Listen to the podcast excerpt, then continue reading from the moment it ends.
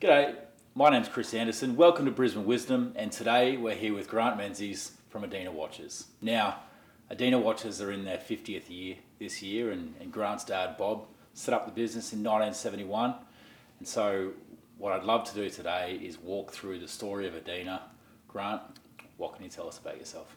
Well, it's been a bit of a journey, that's for sure, Chris. Thanks for having me along. Um, it's an exciting journey and one that you know goes back to when I was a kid. Actually, it's, it's my 50th year this year, and so between the business and myself, it's certainly the festival of 50. Um, and you got to go. You got to think that we are a family business, and we make watches, which is kind of sexy, but a family business nonetheless, and one that started at home. Dad got talked into starting our business by a mate, and he was going to import components for us to put, or for Dad to put together, um, and then he was going to sell them out on the road as well. So Dad then wanted to, uh, didn't really believe that this could come off the ground. So at 27, he headed over to, to Switzerland to the World Watch Fair, and he was lucky enough to meet some people along the way that without those initial meetings, like the way that we go about making our watches could be very, very different. I think anywhere in business, you just need that element of luck to get yourself going. Fantastic. And so, what would you say that the luck was that Bob had Oh, at that the, point? oh, the luck for sure was he, he met this guy. So, he, but thinking back to 1971, there's no internet, so he's not on the he's not on the web trawling through to see who's a presentation box maker. So he's looking up trade journals, who makes presentation boxes. The best people that were making these presentation boxes were actually in Bangkok. He had to stop in there, you know, on the flight to Switzerland. So he stopped in Bangkok and he spent um, a day there going to a couple of box manufacturers. So he came across this one particular box manufacturer that had an element, another element to it. They had a Swiss sales manager and said to Dad, oh, Bob, you're really entrepreneurial. You know, we can sell you the watch case and we can sell you the watch dial, and then you can put it in the box. I'll give you all these connections in Switzerland that you can um, that I that you can meet up with for movements, hands, dials, crowns, and uh, then you can put them all together. And Dad's like, oh, I don't know if I really want to do that. I think I'd really just prefer to um, go to Switzerland, meet someone. We just buy the watch, we put our name on it, and I just buy the box off you, and the job's done. I said, no, no, Bob, you're really entrepreneurial. You can do it. It's like, oh, I don't know about that. How many do I need to buy? A hundred. A hundred? So it was just like a hundred seemed like in today's term a million. So anyway, Dad went to the Switzerland, and sure enough, this letter of introduction, and that's how things were done. It wasn't like on LinkedIn you just uh, talk to this old mate, he's coming to sort of see you. He had a physical letter of introduction that he would go up to a, a booth and say, "Oh, I'm Bob Menzies from Australia. I'm old mate's friend. Um, he's suggested I come by and introduce myself." And so those introductions were the foundation to us making our watches the way we make our watches now. So when Dad had to come after making all these connections, when he came back to Australia, he stopped off in Bangkok again, and he said to this guy Rolf Schnyder, who went went on to own his own watch company called Ulysse Nardin. He said to Rolf, he said, "Look, I think I'll go for it. So I'll order a hundred of these cases, a hundred of those cases, and I'll order some dials, no, reds and greens and blues. It was the seventies, you know. So you get away with some outlandish sort of colour. He brought them all back and told Mum, and Mum's like, "Really? You got to do it all yourself now?" He's like, "Yep." And so that stock started coming in. And the first little spot they had was not far from where we are now. It was in Lotus Street, just in Woolloongabba. Flooded, mosquitoes used to bite him, the sandflies used to come in under the door because it was all marshy down that part of the Gabba. Um, still floods there in that same spot. But um, then he thought, no, I can't stand the mozzies and everything. And so he set up at home. And then that led to our probably first real offices, which were in Eagle Street, uh, which invariably then got torn down for um, this, to make way for Riverside. And then we moved back to the Gabba where we were down in Holden Street for, I don't know, 20 odd years. And then before moving to our um, headquarters here on Logan Road in the Gabba. But that element of luck, Chris, to sort of, you know, you could, maybe you could have done, but maybe not as well. But once you start falling into the component village, it's a pretty small village. And if you're working with the best component makers in the world, which luckily we are, and that all comes back to those initial introductions, um, we're able to put out a, a, a very quali- high quality watch equal to some of our big Swiss competitors. And I, I know, having worked with you, that both you and Bob have a bloody big work ethic. Like, I know from what I've seen of Bob in here on Sundays, like late on normal days, that he's not even working the hours that he previously was when he started it. Can you can you walk me through how that looked when you were growing up as a boy? He, you'd always see him, especially when I was a young boy. You know, he'd go to the office, that office that I said in Eagle Street, and then he would come home, um, have dinner with the family. He was always quite big on making sure that we had dinner around the, the down the dinner table every night as a family, and then he would go back to this. It was where the hot water system was, in, you know, in our family home out at Mount Gravatt, and he would sit there in this no aircon, you know, he had a nice bench light. We still have that bench, and that bench light is it's part of our history. You know, that bench it's done so much work with Dad, and the man would stay up till two in the morning. The capacity for work, it was it's still it's still amazing. You know, uh, the guy's seventy nine this year, um, and to to have him still a six to seven day a week fella. Sometimes I wonder what he does here on the weekends when he tells me he's working really hard. But in saying that, you know, I, I credit where credit's due he gets through a mountain of work, and especially in the in the watchmaking side of our business, um, he's a, a, great example to all the young fellas that we have, um, and not, not, so young fellas working here that um, can see that that the, the owner and the founder of our of our business is leading from the front. Mm. And so obviously you've you've seen this growing up, and you've you knew that there was maybe a chance that you could work with dad and you had a chance to go overseas for a little bit. Can you walk us through what it was like coming back from overseas and having that opportunity to join the family business and, and what you were able to do with it? Oh, mate, the, probably have to go back a couple of steps. You know, so when I was when I was at school, I, I had no real desire to come and, and work here at Adina. I wanted to be a soldier. And uh, it was, you know, at school I was in cadets, and I, you know, that was where I was heading off to. And just one of those sliding door moments that I think probably most people have in life that uh, the door was there to walk through, but another door slid open to on somewhere else, and I just pivoted and went through that door. For whatever reason, that's what happened. Mm-hmm. I'd spent many holidays working not in this particular factory, but in our old one, um, picking the orders. You know, when the reps came in off the road, you, I would pick them out and I'd run all the parts around to all the watchmakers that used to be in the city. You know, the, the, the apprentices thought that was a great game. That they'd they'd they'd take me in because they were like 17, 18, and um, the, the, those fellas and they're all keen smokers. So they'd be sit, they'd be sitting there having a cigarette at the top end of the Queen Street having a look at all the young ladies that were going. We'd always go at lunchtime, so there was plenty of uh, eye candy for these roosters to be looking at.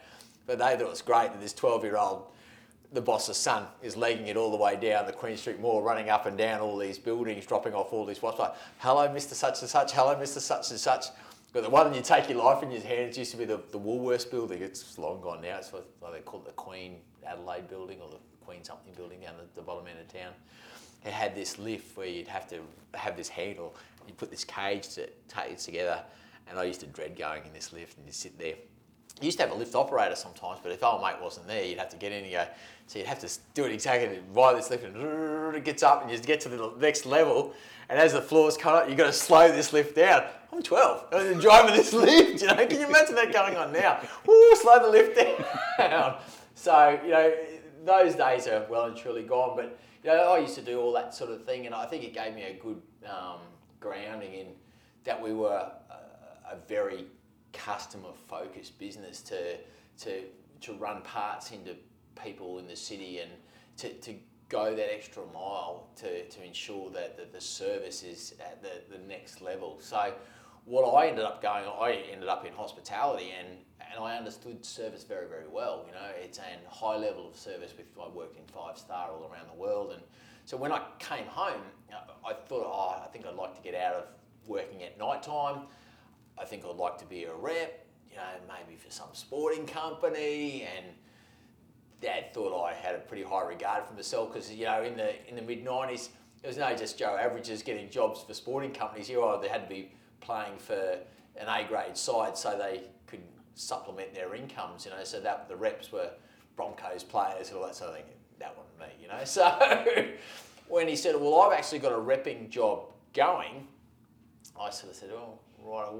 Actually, what does a rep do?" He said, "Well, what you have to do is you have to go out to the customer shops and show them our watches and work out what they've sold, what they need, introduce a new range."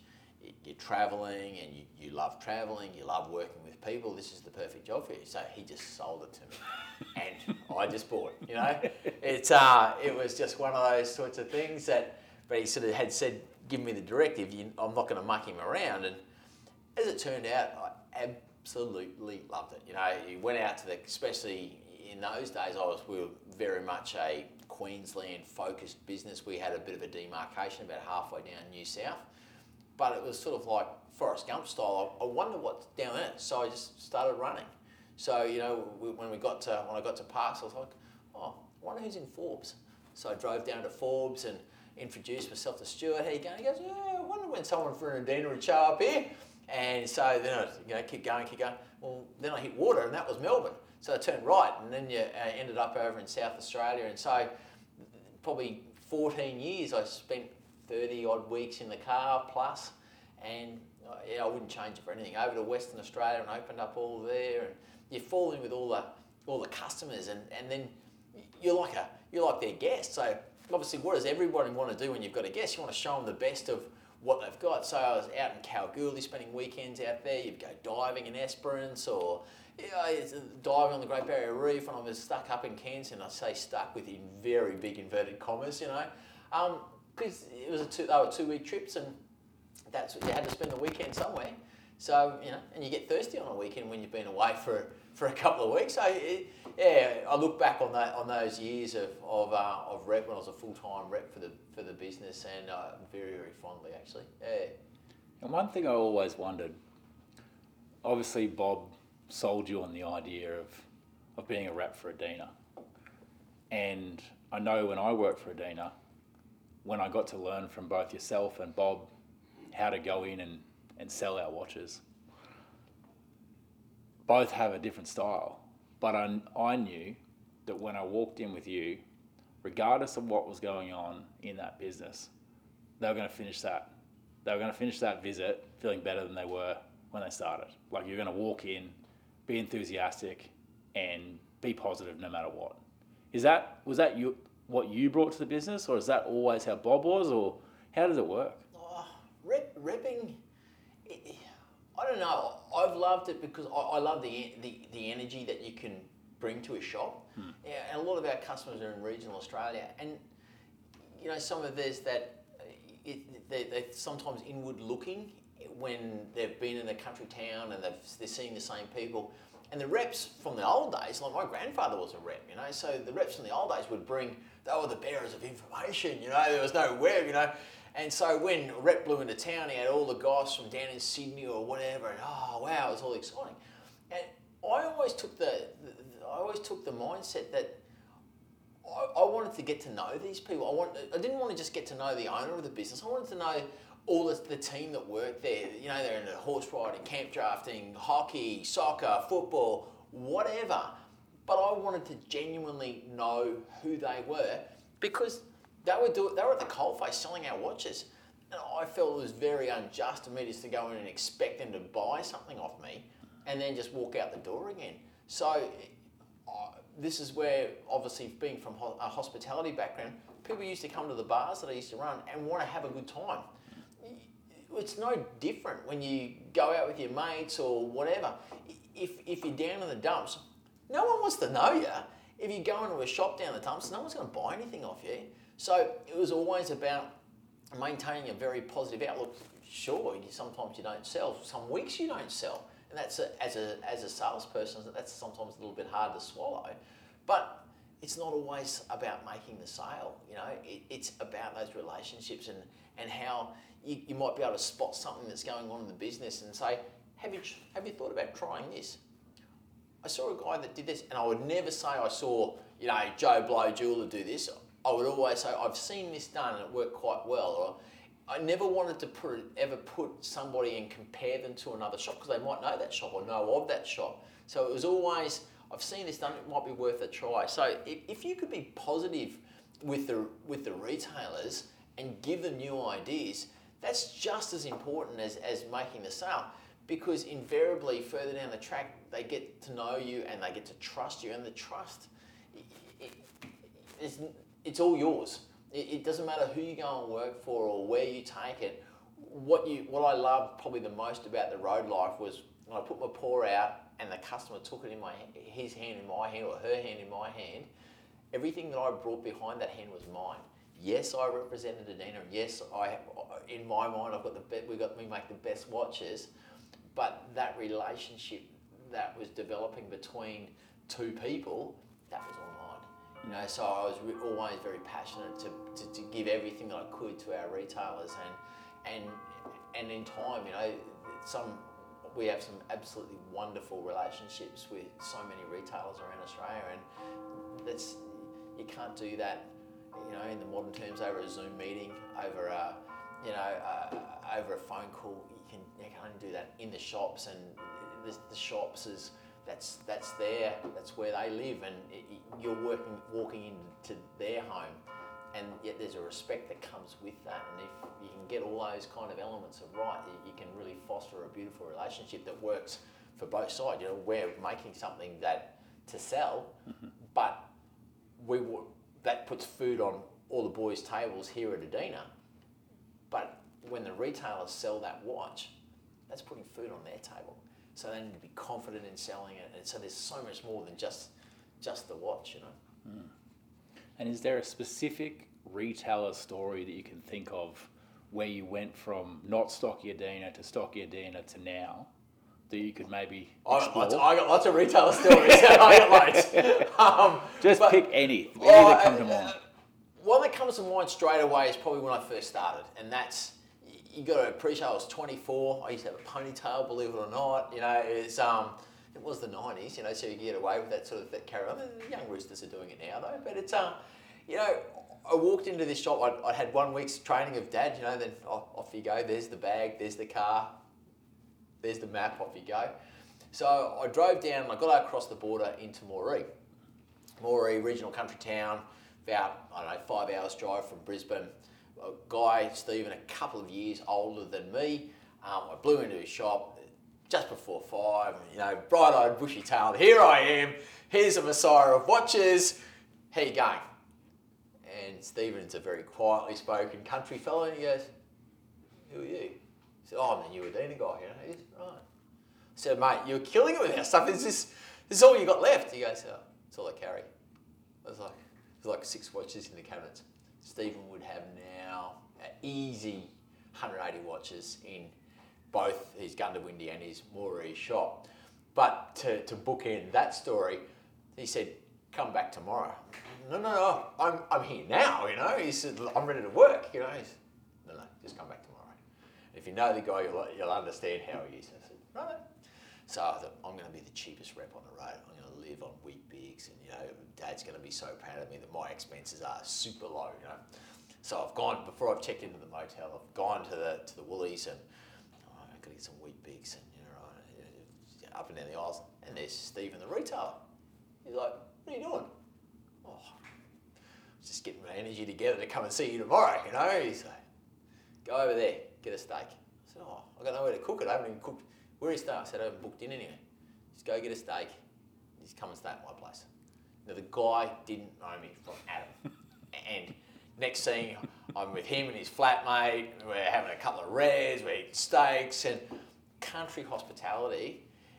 And you just strike a chord with people. And, you know, the guy is obviously now a very, very close friend, but also an incredible, you know, um, an Adina Adora loves what we do with our watches and the support we provide but he went out on a limb to, to have a have a take a bet on someone he knew nothing about. I just blew in through his store, you know, 15 minutes earlier, and next thing I'm staying at his house and we're having a steak and a red wine, and you know that's how I remember when I was, you know, backpacking around Europe, and that how things can unfold and how you know great friendships can be forged, and I just always saw that as as what a wonderful start to my repping career. Um, I, I only sold him I think six watches I think the next day, so it wasn't nothing to write home about. But um, but it, yeah, I, I've uh, I've been vindicated, you know. So he's now a, a, a very very very um, strong supporter of us and our brand. And so, since those days, what's happened with the watches? Oh, watch designs. Watch designs have evolved a lot, you know, but they always have too, Chris. You know, like when I first started school, um, I had a wind-up watch. The kid next to me had a Casio that had a calculator in it. You know, I was like, "Wow, look at this thing go!" You know, I was like, "I just wind mine up," you know, it just tells the time. You know, so there's always been a tech offering, and those tech offerings have evolved to smartwatches that are around today. Um, but for us, we've stuck with what we know. We make conventional analog timepieces. At the heart of every Adina is a Swiss repairable movement. We've maintained our relationship with our Swiss suppliers for the thick end of 50 years. Um, and we design around those movements. Um, in, uh, in the 70s, they wanted us to make digital watches. We just stuck to what we knew that we could do well.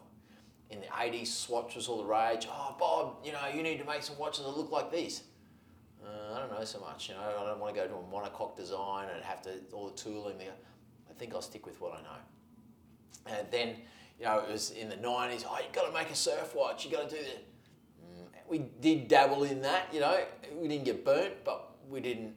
You know, Lamborghini's parked out the front. I can assure you off that off that episode. But we had a bit of a little crack at it, but we weren't Rip Curl, we weren't Quiksilver. The, the, the genre didn't match for us, you know? So it was about, you know, being true to who we are and what we do. And so we went, not that we went right off the rails, but we went and back to what we do well. And we do waterproof watches well, at dressy. We do ladies' waterproof watches really well. Ladies' bracelets, you know, bracelets were huge in the early 2000s. And when I talk about bracelet, I mean it's sort of a, a dress watch type of thing. Um, but our pedigree has always been waterproof. So um, in the in the sort of 2010, 2011, business had really started to dry off off the back of the GFC. It was it was a bit challenging out there. There was a s- suites of brands were flooding into Australia, and the retailers were were in this sort of feeding frenzy of the next big thing. Pandora had created something that, that the retailers had never seen before um, in the jewellery sense, and our, our customers are all jewellers. So they're always waiting. Well, I don't want to if I missed out on Pandora, I'm not going to miss out on the next big thing. And we're like, right, and so we kept doing what we do, keep offering the service, keep doing everything that we did well. And in the end, that, that has truly prevailed. You know, we've evolved a lot of those dress watches into waterproof, so we've done what we do really well. So now we would be quite comfortably one of the only brands getting around that you can have a beautiful diamond set watch that looks like you, you ought to be wearing it to the Academy Awards, and you could just go and wear it to the beach. You know, so it, it, it's um.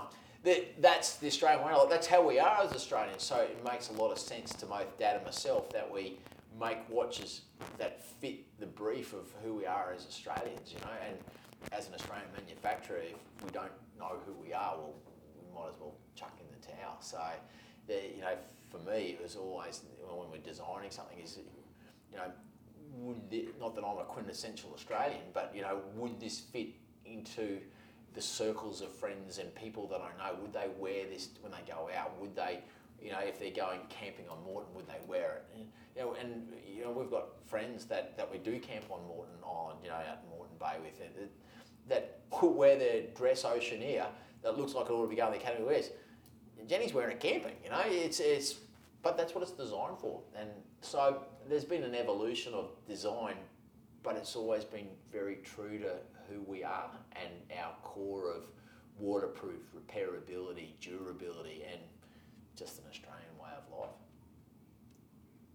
And you find now it's really easy to keep telling that story because the retailers know that when they see Adina, they can expect that they're going to get exactly what they get at the bottom end as what they get at the high end, and that is that Swiss movement, well built, made in Australia.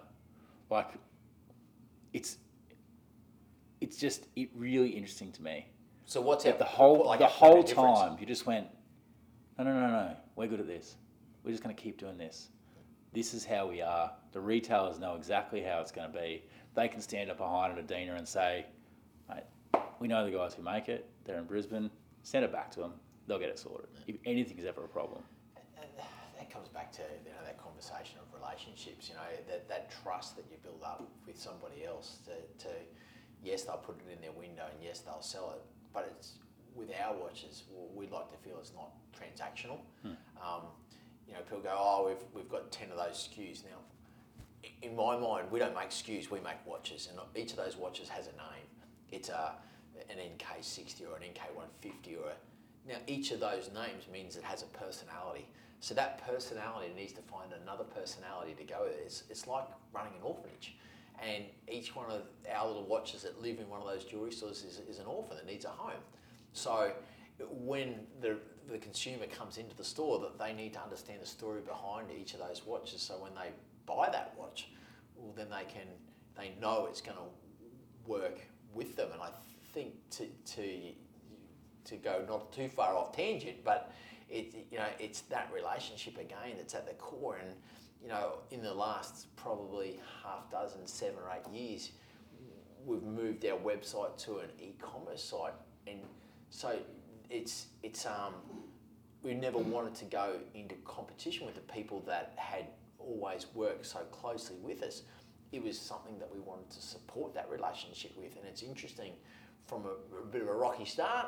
What we've now, you know, our our website is a huge tool for our retailers, and so often through now what our digital strategy is, people come in the shop with their phone and they go, "I want to buy that watch." We've already done all the selling for them. It's uh, we, we've we've told the story. We've we've we've got the the consumer to understand the, the ethos of what Adina is and our authenticity of being Australian and making here in Australia, and they have a desire, genuine desire, to support us as it's a nice watch. Absolutely, it's a reliable watch. Um, there's probably hundreds of brands out there making good-looking, reliable watches, but they want to invest their money they've their hard earns in what we've made, and I can assure you that every time I see someone walking down the street or on the bus or sitting next to me on the plane and they're wearing one of our watches, I am insanely proud that they could have picked thousands of different watches, but they. It's um, it's it's what gets you out of bed every morning. And and just thinking about it's Adina's been around for fifty years now, as of you almost, and Thank you. and, and uh, obviously over that time you've been out in retails and telling that story, and then eventually those stories needed to become digital. How did you go about doing that? Oh, the, the digital journey's been an interesting one actually, and I have to say I, I quite enjoy it, the, the digital space now, and I can remember it very, very clearly. We were talking about Moreton Island before, and uh, Nicole and my wife and I and our kids were, were over on the island, and it's probably five years ago, maybe six years. You sort of lose track of time. It's, it's, you know, old age setting in. You know, I can't keep track. But it, it, I said to Nicole, who was quite keen on her socials, I said, look, I've got to not only embrace social media when we get home from, from holidays, but I've got to love it, and uh, I've got to love telling our story. And once I got my head around what social media was and the, and the ability to, to tell a story, you know, I, I love telling story. Who, who doesn't? You know, who doesn't love going out to the pub with their mates or going to a barbecue and you're all telling stories to one another? I just saw that that's what social media kind of was. But instead of just talking to your mates eh, or your wife or your kids or you're talking to a retailer telling a story about something that happened, you're telling a much broader audience. But I think that that's that what makes you authentic. That what makes you Australian. That's what makes you who you are. It's it's the stories that are in the background of not only you as a person, but also the brand. And the brand is full of stories from all, all the boys and girls that work here to to to myself, to dad, to you know our kids now come here and they tell their friends stories about when they were when I was at dad's work, when I was at Poppy's work, you know, um, those stories resonate. So socials for us became an avenue to tell those stories, and and, and it's, it's there's nowhere to hide there, and people can say whatever they like out there, and but I've, I gave up a long time ago trying to be everything to everybody, and so for us we have to be true to ourselves, to our watches, to our brand, to our family. I have to look at the guys in the eyes that I work with every day, and they they have to believe in me, and I have to believe in them. And probably the best example I can give of that, Chris, was last year when in March and April, COVID was getting going in this country, and uh, I will never forget. It was a Friday, and um, I, I, didn't know what was going to happen. Sort of late March. Um, and I s- said to Renee, who runs our books, I said, look, Ran, can you just run me a, a report on everything that we owe to anyone right now, as it stands, and can you run me a report of, of what's outstanding to us as of right now, and what we have in the bank. So she did this, and I had a look at it. I said, right. And if, if no no more money come in, how could we? How much longer could we hang in there? If, if if the tap completely turned off. So I said to Dad, I, I said I want to have a one-on-one with everybody in the building. You know.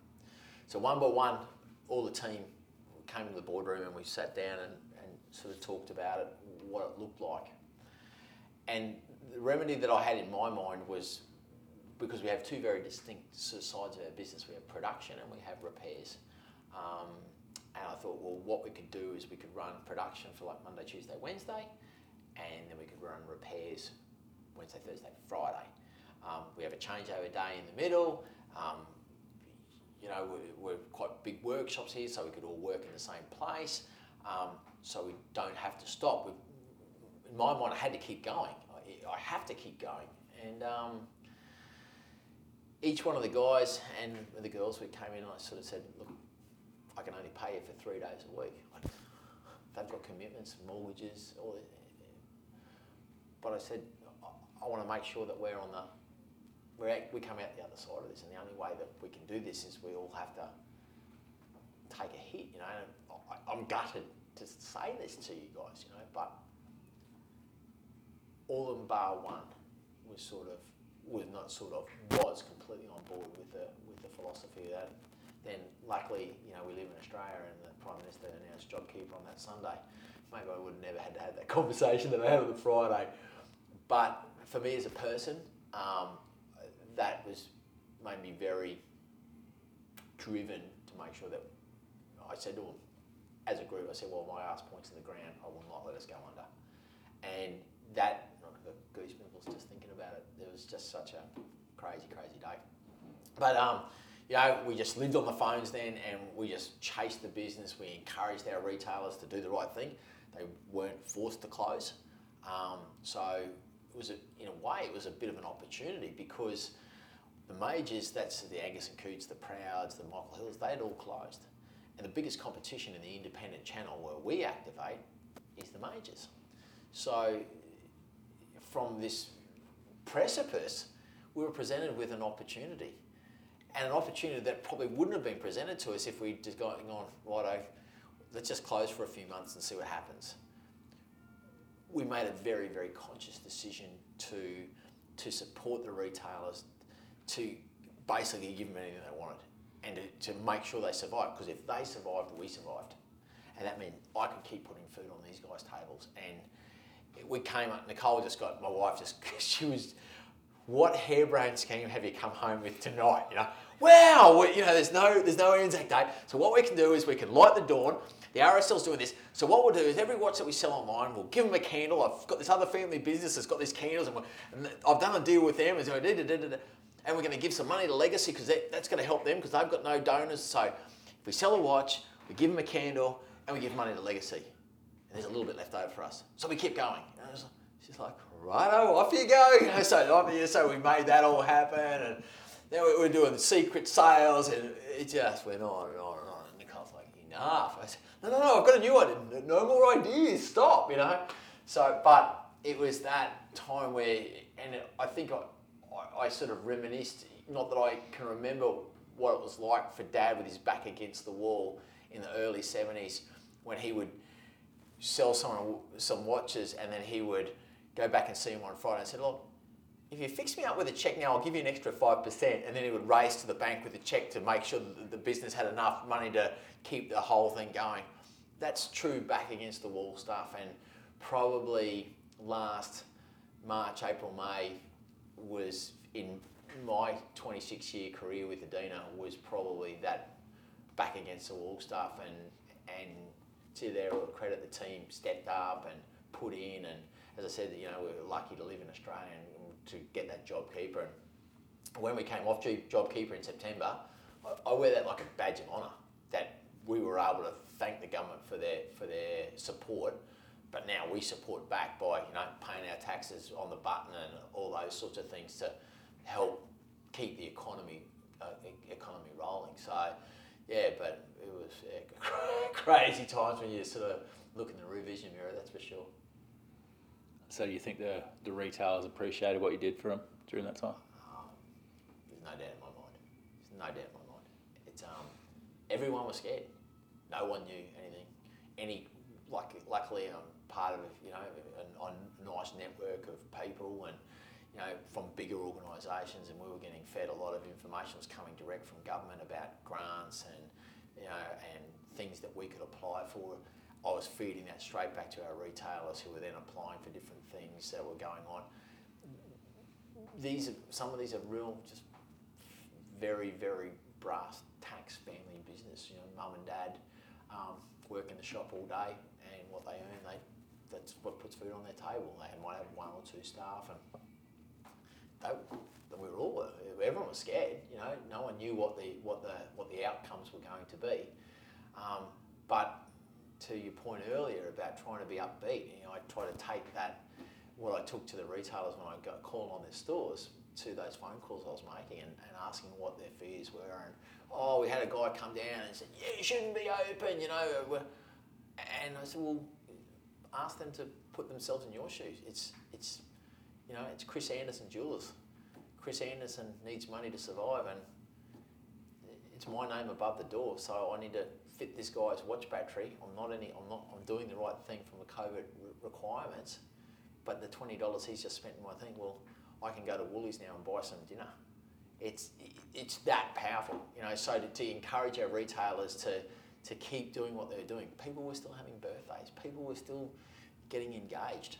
Um, I think there's going to be a COVID baby boom, you know. So you know there was there were relationships being formed in that time.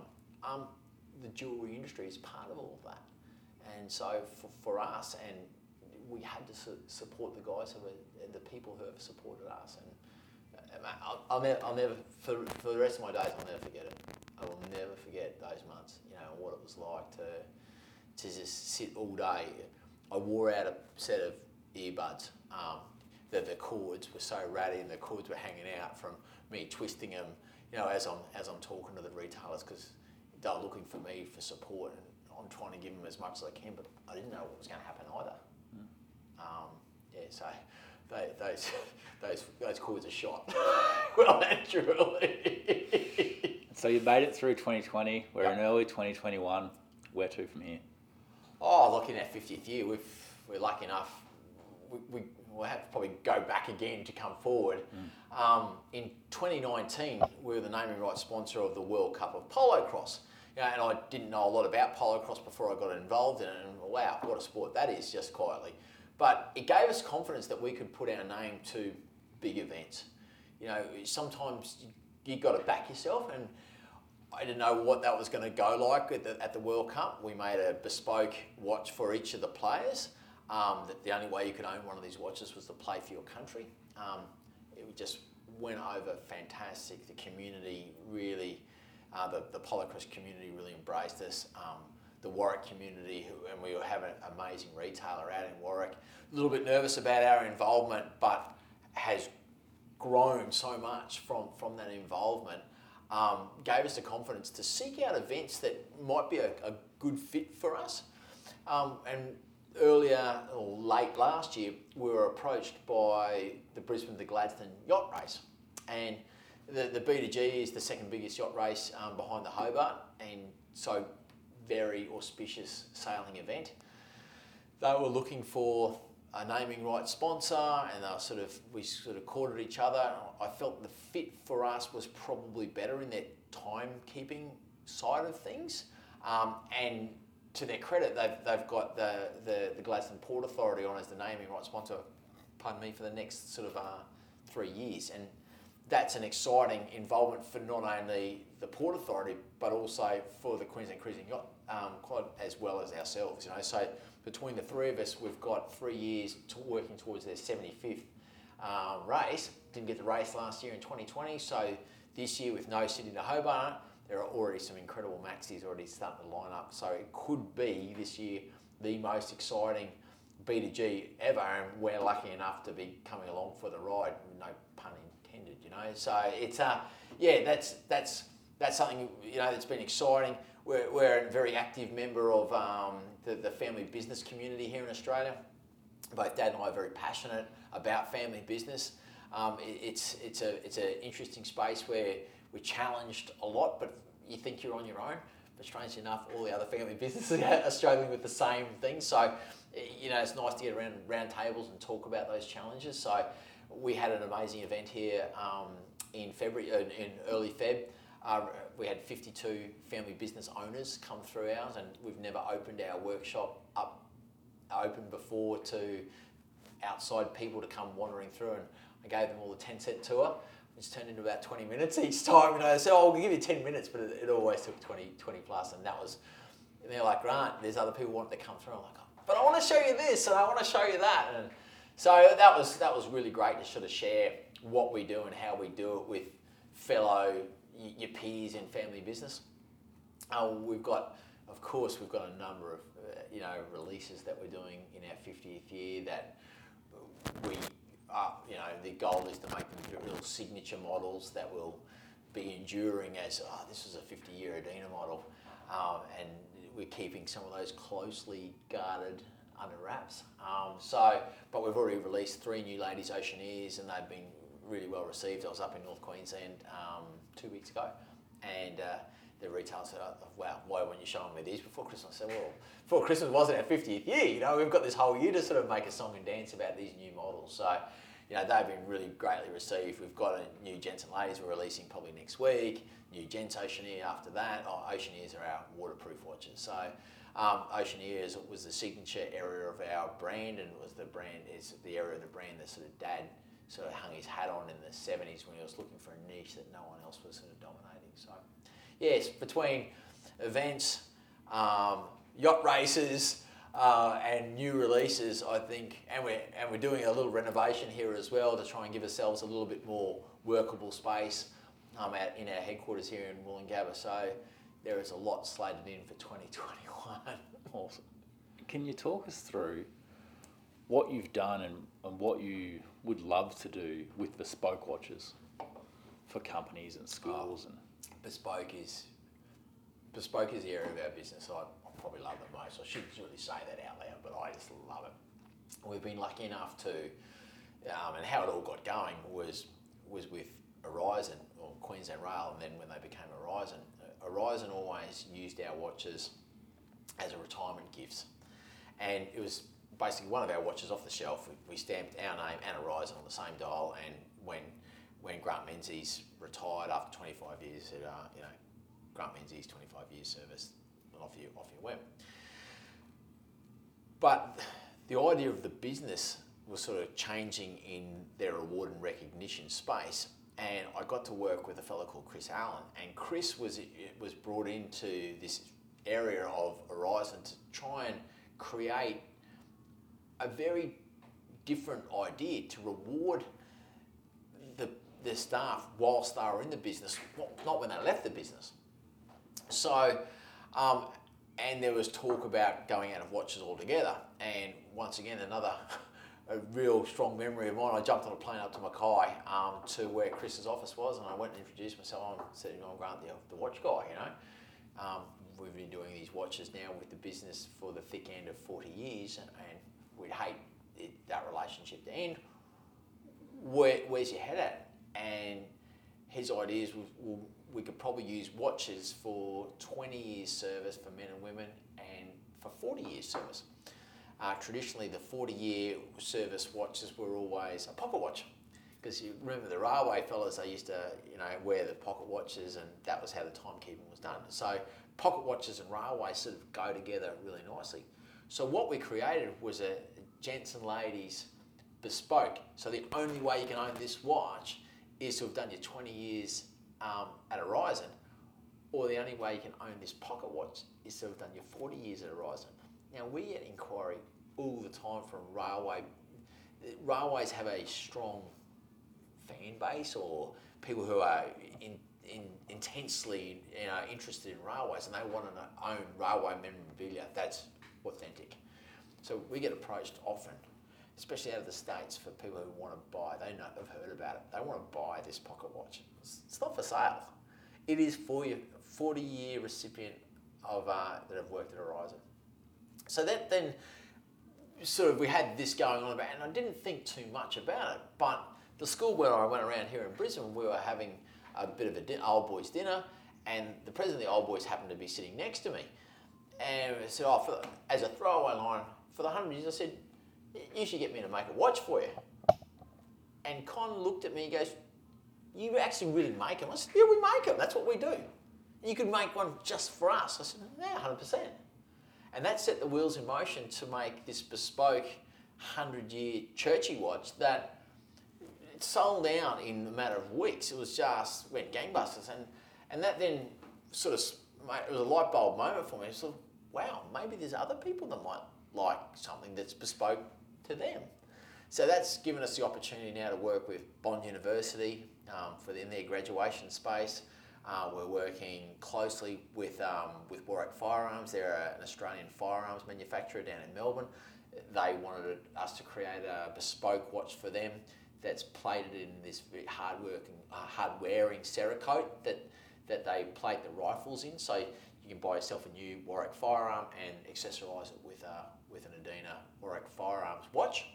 Uh, and, and our charity legacy, when we were at the ball um, late last year, we actually put up three Warwick Firearms watches that were absolutely unique one-offs.